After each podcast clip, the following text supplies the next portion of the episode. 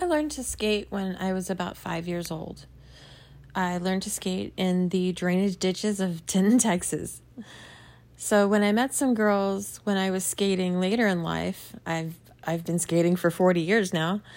Um, that did roller derby, I thought, wow, that sounds like it's just for me. Uh, but I didn't realize it was going to teach me a valuable skill for later in life when I was diagnosed with stage four cancer one of the things that they teach you in roller derby is when you fall down, you get right back up.